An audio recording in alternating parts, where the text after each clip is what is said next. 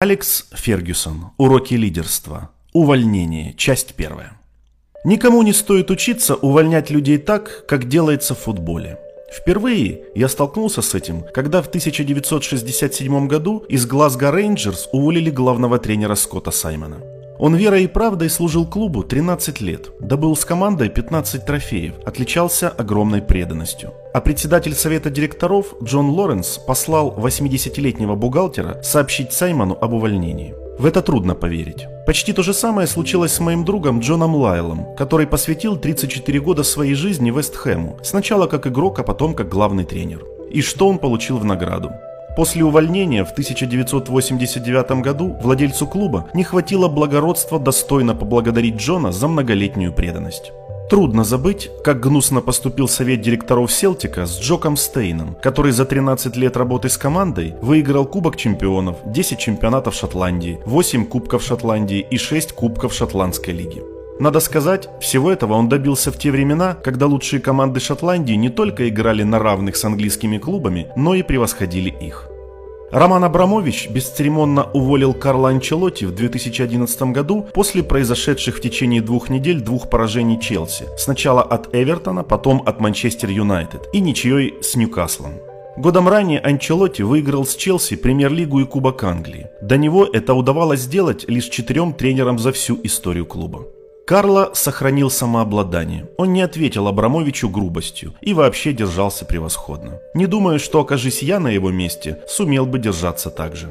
Большинство тренеров футбольных команд вынуждены терпеть неуважительное отношение. Некоторые владельцы даже не удостаивают их разговора.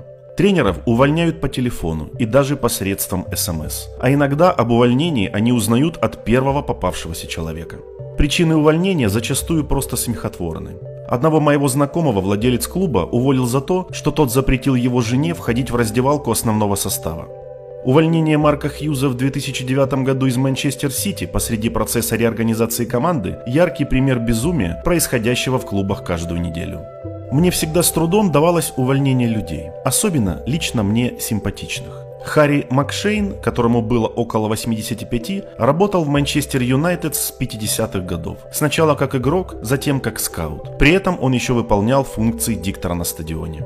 Директор скаутов Лес Кершоу свалил на меня эту грязную работу. Поэтому я пригласил Харри на ланч и попытался поговорить с ним о выходе на пенсию. Хотя Харри раскусил мои намерения, он ничем не облегчил мне задачу. Он то и дело повторял «Ну-ну, не тяните, что вы хотите этим сказать?» Не сумев заставить себя уволить его, я просто увильнул от этой обязанности. Так Харри остался в штате и продолжал получать зарплату, но выполнял теперь другую работу. Он должен был ходить на тренировки основного состава и делиться со мной мнением об игроках. Мы продавали множество футболистов, но кому-то позволяли делать самостоятельный выбор. Так что, по сути дела, мне пришлось уволить не так уж много людей. Был случай, один врач попросил разрешения работать по совместительству, и я позволил ему. Через некоторое время он стал все больше времени проводить на другой работе, поэтому мне пришлось от него избавиться. Этот человек не оправдал мое доверие. По большей части на Олд Траффорд обходилось без драм, связанных с увольнением, по крайней мере среди моих подчиненных. Уход игроков, особенно долгое время бывших опорой команды, даже если его следовало ожидать, всегда воспринимается со смешанными чувствами.